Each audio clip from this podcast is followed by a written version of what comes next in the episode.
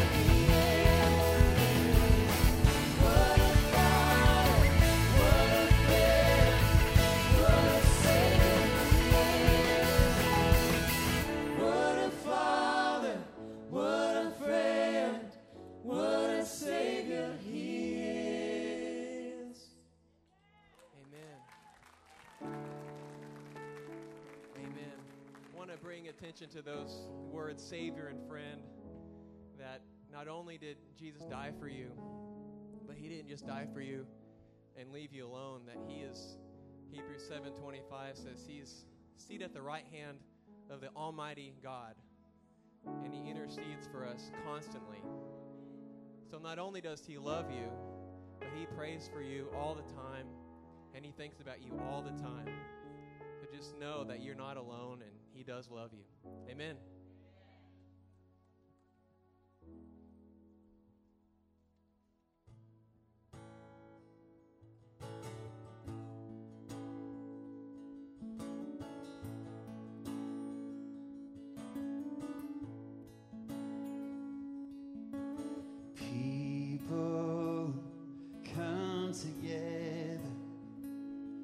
strangers' name blood is one. Children generations of every nation of kingdom come. Don't let your heart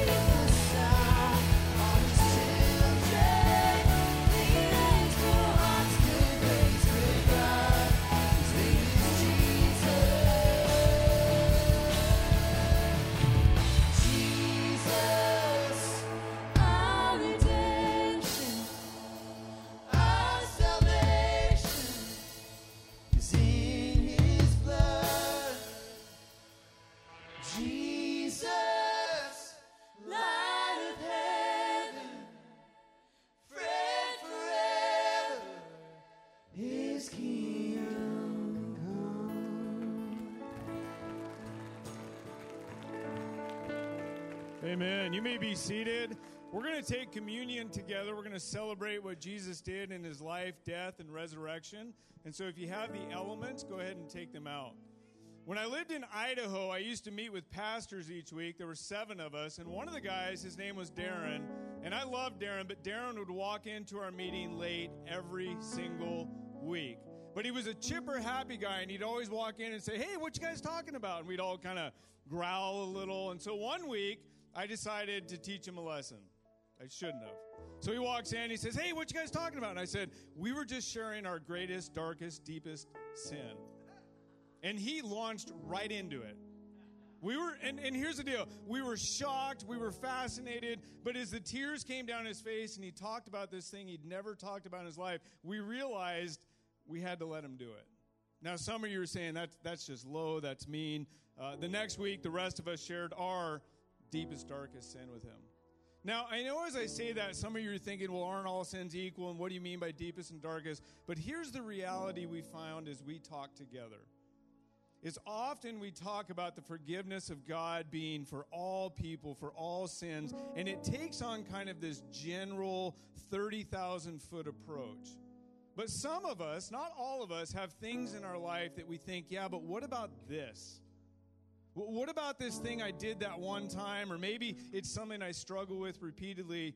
Is that covered in that whole world, all sin equation? And the reason we're celebrating this morning is that it is. The gospel of Jesus Christ, the cross is bigger than any sin we bring to the cross. Romans 8:38 tells us there is no thing in heaven, on earth, in hell, in time, in all creation that can separate us from the love of God that is in Christ Jesus our Lord. And so, as we celebrate communion this morning, we do celebrate the sins of all, all the sins, but we also, for some of us today, we need to focus on that thing that we hang on to, that thing that haunts us, is as well forgiven. Let's pray, and then we'll take communion and celebrate together. Father, we thank and praise you this morning. And for some of us, not all of us, but we praise you that that dark thing, that cloud, that, that thing we struggle with, that you forgave it once and for all.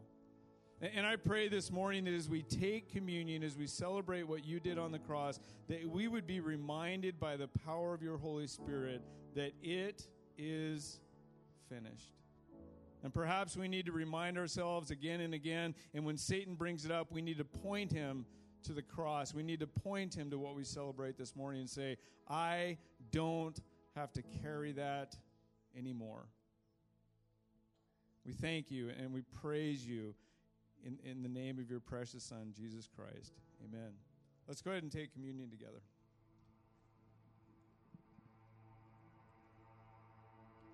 Mm.